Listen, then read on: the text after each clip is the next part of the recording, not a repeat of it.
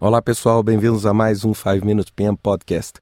Hoje eu vou abordar, né? Se vocês lembrarem, algum tempo atrás eu falei do congresso na Universidade de Texas em Dallas, que eu tive a oportunidade de participar, e um paper em especial me chamou muitíssimo a atenção, era o paper que relacionava síndrome de Estocolmo e gerenciamento de projetos, né? Esse, esse paper foi muito interessante porque ele foi é um paper muito desafiador, porque eu nunca tinha pensado que uma relação entre o gerente de projeto e a, né, o outro lado, o seu contato no cliente, pudessem desenvolver uma relação como essa. É, esse é um paper que foi apresentado pelo Eric Brown e Chad Jordan. E ele é muito interessante, mas antes eu quero falar um pouquinho sobre a Síndrome de Estocolmo. Né? A Síndrome de Estocolmo, esse nome, surgiu, né? a primeira evidência dela foi no dia 23 de agosto de 1973, quando na cidade de Estocolmo, dois ladrões fizeram quatro reféns por cinco dias é, né, num banco e durante esses cinco dias algo muito diferente aconteceu. Que foi o que? Os reféns começaram a ter uma relação afetiva, né? uma relação de carinho pelos agressores, simplesmente porque os agressores não tinham é, executado esses reféns. Né?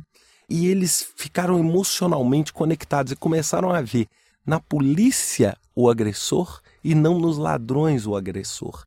E aí, é, só para esse caso foi tão clássico que depois que acabou né, esse sequestro, os reféns que pagaram os advogados dos ladrões, né? ou seja, fizeram toda a iniciativa para proteger esses ladrões. Então, basicamente, é, o, a síndrome de Estocolmo é uma relação emocional, uma relação de interdependência entre quem captura e quem é capturado, que desenvolve uma relação completamente maluca. Ou seja, simplesmente pelo fato, é mais ou menos o seguinte: você sequestra uma pessoa, você trata mal, trata mal, trata mal. No outro dia você dá comida, pelo simples fato de você dar comida, você vira bom. Né? E, e basicamente, essa síndrome de Estocolmo ela tem três características básicas: sentimento positivo com relação ao captura, ao sequestrador, ao captor, né? Um sentimento negativo perante a autoridade e ao processo, né? E quando um ameaça o sequestrador, captor, ele protege esse captor. E aí muitos de vocês vão estar me perguntando assim, Ricardo, por que, que você está falando isso, né? Se esse podcast é um podcast de gerenciamento de projetos. Então eles, é, o Eric Brown e Chad Jordan, fizeram um, um estudo e um, e, um, e um primeiro trabalho seguinte, mostrando que esse tipo de síndrome também pode acontecer dentro de um ambiente de projeto onde, diante da pressão, porque se a gente pensar num projeto, o projeto, é, é, não, não quero falar isso no sentido negativo, mas o projeto é quase um sequestro, né? ou seja, é algo estresse, é algo desafiador, é algo crítico, é muita pressão. E dentro desse ambiente, vamos dar um exemplo que você começa um projeto, aí é, você tem a outra parte, que é o seu cliente, né? e aí muitas vezes você tem uma relação onde essa relação afetiva de você com seu cliente. Por exemplo, pô, o, o cliente, sabe assim, sempre me multava muito. Agora ele parou de me multar. E aí você começa a, a criar uma relação que é altamente destrutiva para o processo metodológico e padronizado do projeto. Ou seja, você começa a quebrar regras. A, ah, não, eu não vou reportar isso.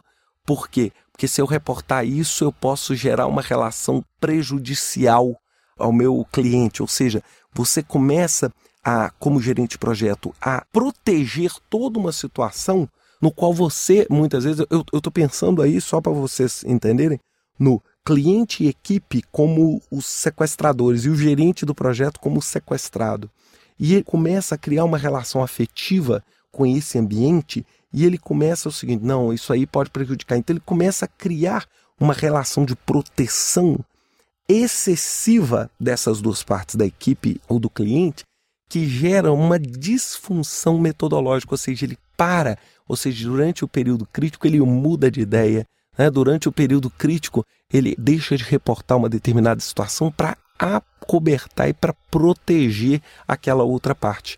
Né? Então, ou seja, é, é, um processo extremamente interessante. É, é lógico que esse paper deles é um paper ainda não conclusivo, eles inclusive propõem várias outras ideias para estudar essa síndrome, mas assim, é absolutamente comum. Né? Quem nunca teve um chefe assim, que, vamos dizer, é, ele, ele te batia num, num bom sentido todos os dias, aí um belo dia ele te ofereceu uma bala.